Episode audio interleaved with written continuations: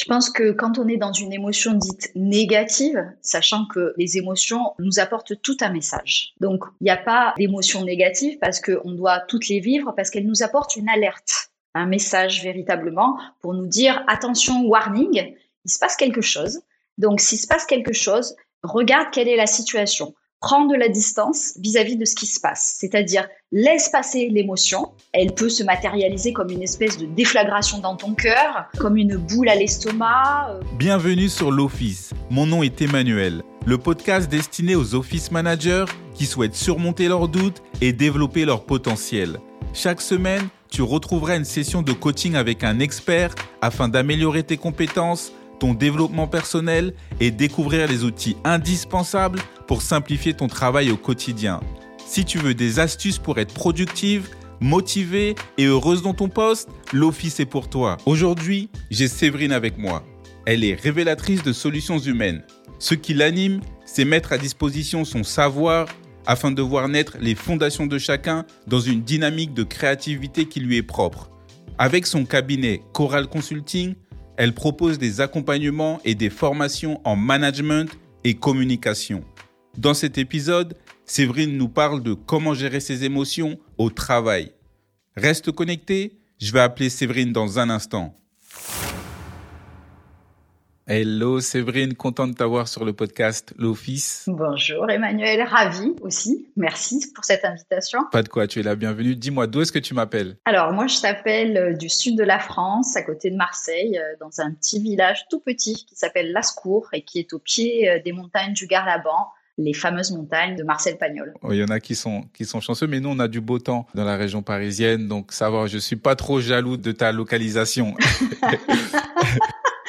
si tu voyais le paysage, peut-être que tu le serais davantage. Ah, waouh, waouh, ne montre pas ça alors. non, je plaisante. en tout cas, merci beaucoup Séverine. Aujourd'hui, on va discuter de comment gérer ses émotions au travail. Mais avant de nous donner ton expertise et ton parcours, dis-moi, quelle est l'émotion la plus délicate que tu as dû surmonter dans un environnement professionnel? Alors, tu sais quoi, j'ai envie de te parler de, mon expérience personnelle. C'est important d'abord d'éprouver les choses pour ensuite pouvoir les transmettre et de le faire avec justesse aussi. En fait, moi, j'ai été animée par euh, l'émotion de la colère très jeune. Et on va dire que le point culminant, ça a été l'adolescence et que ça ne m'a pas lâché jusqu'à à peu près une trentaine d'années. Je pense que cette colère, elle était là pour diverses raisons, mais euh, elle me donnait aussi l'élan pour avancer, pour autant, dans mes relations, c'était infernal. Et au travail, c'était très compliqué parce que finalement, euh, bah, je donnais une image de moi qui n'était pas celle que j'étais à l'intérieur. C'est vraiment magique ce que tu viens de dire parce qu'on est tous animés par déjà plusieurs émotions parce qu'on est des on est des créatures émotionnelles, on est des êtres humains. Je pense que c'est positif d'être en contact avec ces émotions. Toi, tu parlais par exemple d'énervement et, ça provient sûrement de, de quelque part. Généralement, ça provient surtout de l'enfance, de l'éducation. Est-ce que tu peux me donner une définition, me définir l'émotion selon toi? Ouais. Pour la définir, je prends souvent euh, la définition du latin, immovere.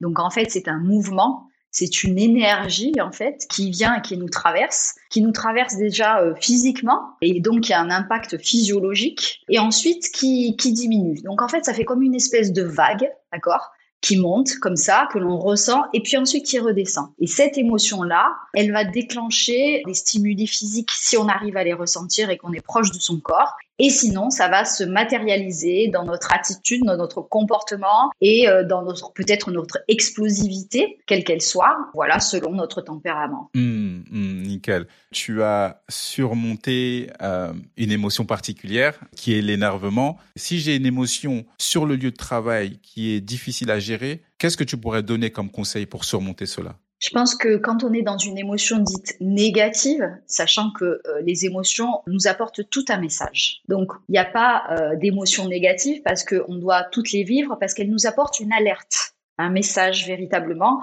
pour nous dire attention, warning, il se passe quelque chose.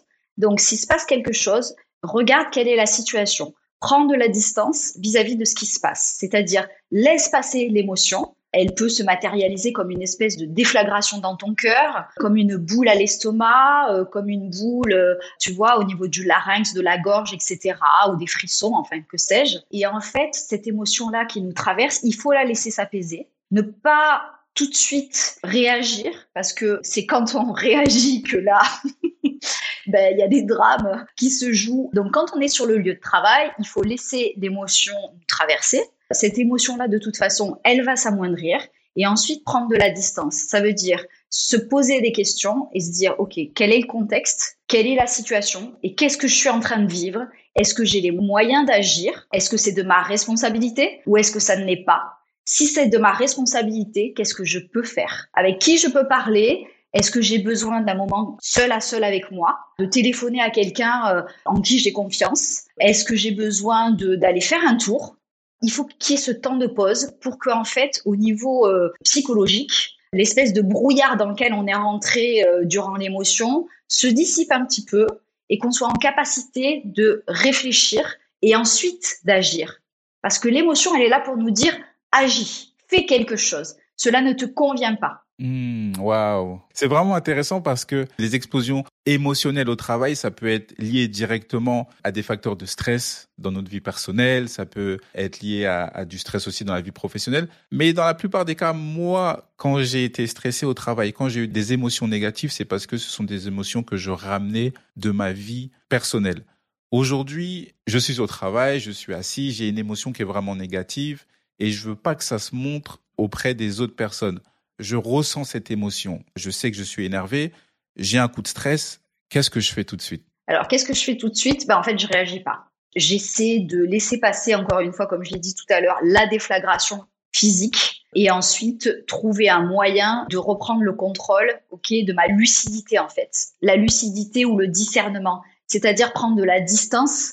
En PNL, on parle de métaposition, c'est-à-dire de prendre une position d'observateur vis-à-vis de soi et de se dire ok waouh ce qui s'est passé c'est énorme mais finalement est-ce que ça regarde le contexte et la situation que je suis en train de vivre actuellement? Est-ce qu'il n'y a pas d'autres éléments qui sont venus s'ajouter et qui ont fait que l'émotion là, elle est à un niveau euh, bah, auquel elle ne devrait pas être, tout simplement? Se prendre le moment de souffler, de se mettre en distance, de se poser ces questions et ensuite, voilà, soit de le faire dans les quelques minutes qui suivent et si on est en capacité de le faire, parce qu'il y a des fois, on n'est pas en capacité. On est encore sous le coup de la colère, on est encore sous le coup de l'émotion, où c'est trop fort pour nous. On ne peut pas arriver à en discuter parce qu'on n'a pas les mots. Comme je le dis souvent, il n'y a rien d'irréversible dans la communication. On peut toujours revenir sur ce qu'on a dit, toujours revenir sur une conversation, quelle qu'elle soit. Alors après, toi, tu as envie d'amener cette communication, mais est-ce que la personne en face de toi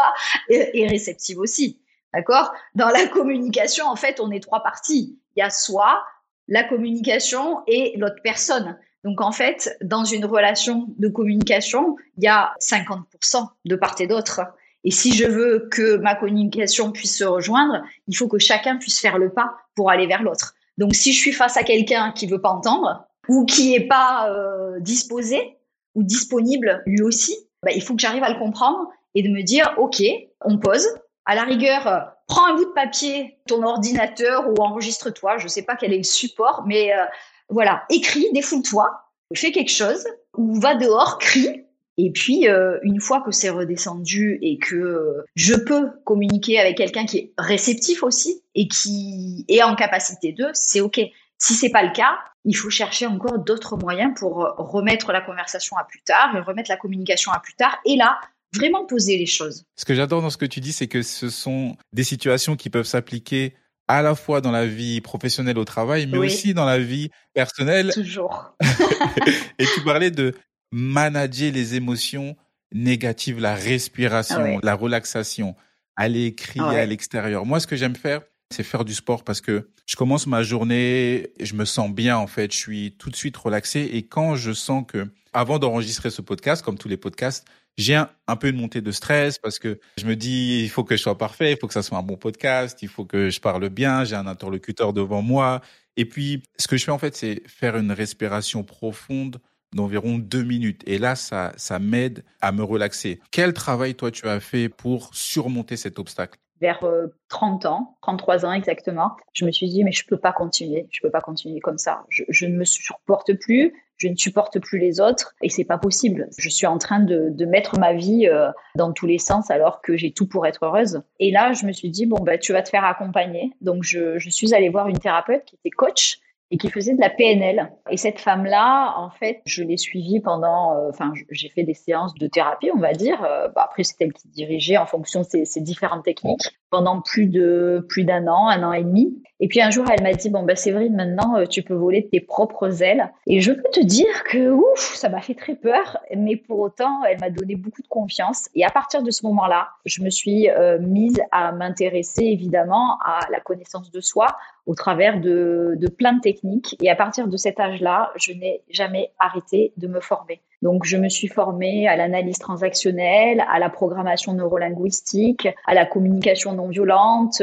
J'ai fait aussi euh, des stages sur des méthodes de communication qui sont pas connues, comme celle de Christian Flech, que j'affectionne particulièrement et que je reprends très souvent euh, dans mes exemples, et plein d'autres méthodes comme ça qui sont peut-être pas euh, toujours très connues et que j'ai moi-même en fait expérimenté d'un point de vue personnel et dans ma vie avant de les transmettre aux autres. Parce qu'il m'a fallu, je vais dire, allez, 16 années de ces formations-là en continu pour me dire à un moment donné, euh, OK, je vais transformer les choses et peut-être utiliser tous ces outils-là que j'ai utilisés euh, dans ma vie personnelle pour les transmettre dans un environnement professionnel, en tout cas. Voilà. J'avais pas envie de devenir thérapeute. Mais pour autant, quand tu fais un accompagnement euh, professionnel, inévitablement, je prends en compte la personne. Et dans la gestion des émotions, on est sur la personne. On va certes parler de son environnement professionnel et de comment elle gère euh, cet environnement-là et les interactions qu'elle peut avoir, mais aussi on parle d'elle. Et ça, c'est très important pour moi.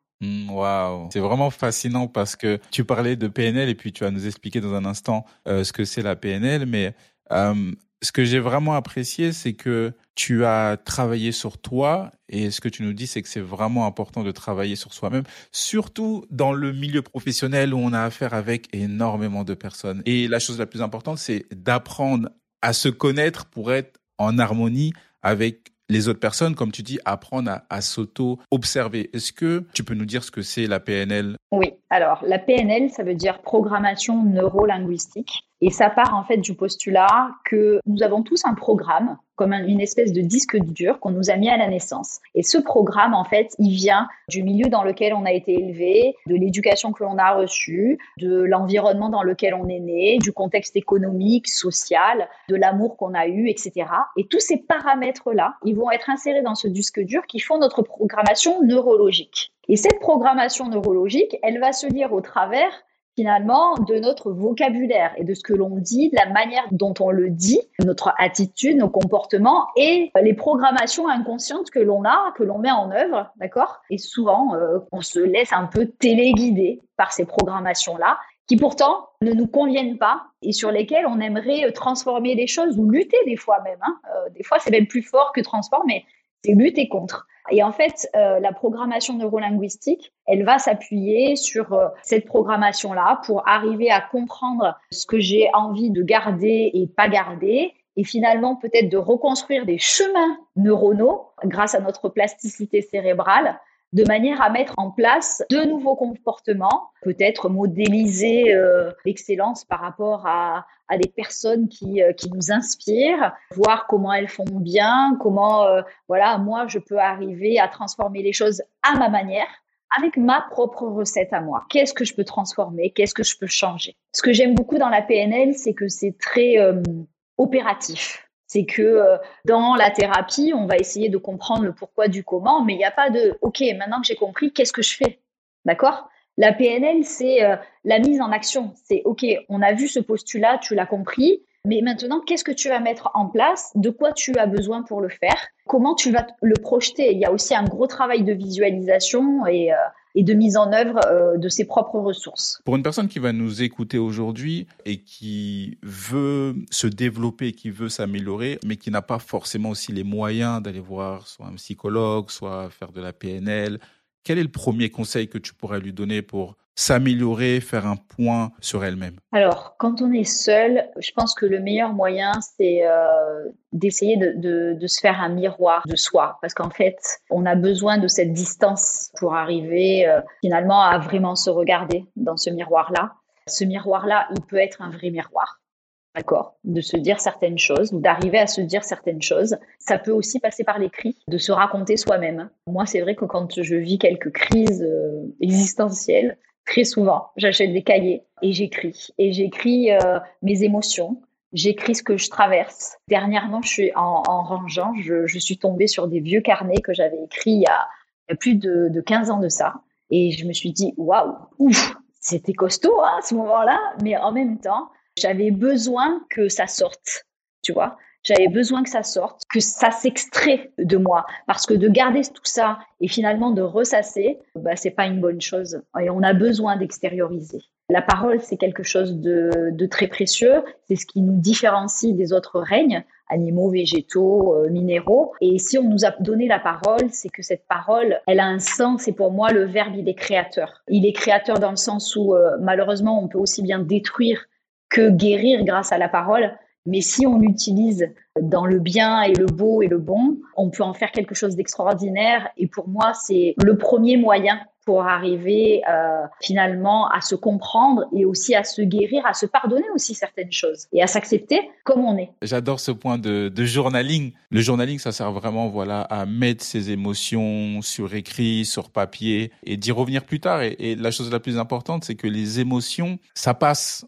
les émotions passent en fait, ça reste pas, c'est pas quelque chose qui est indéfini. On peut être énervé aujourd'hui pendant une heure. La question à se poser, c'est est-ce que dans 5-10 ans, j'aurai encore la même émotion? Est-ce que je serai énervé parce que le collègue a dit ça, parce que le rapport n'a pas été rendu à l'heure? Toi aujourd'hui, tu as ton cabinet de conseil qui s'appelle Coral Consulting où tu fais du conseil, de la formation, de coaching. Tu es révélatrice de solutions, de solutions humaines.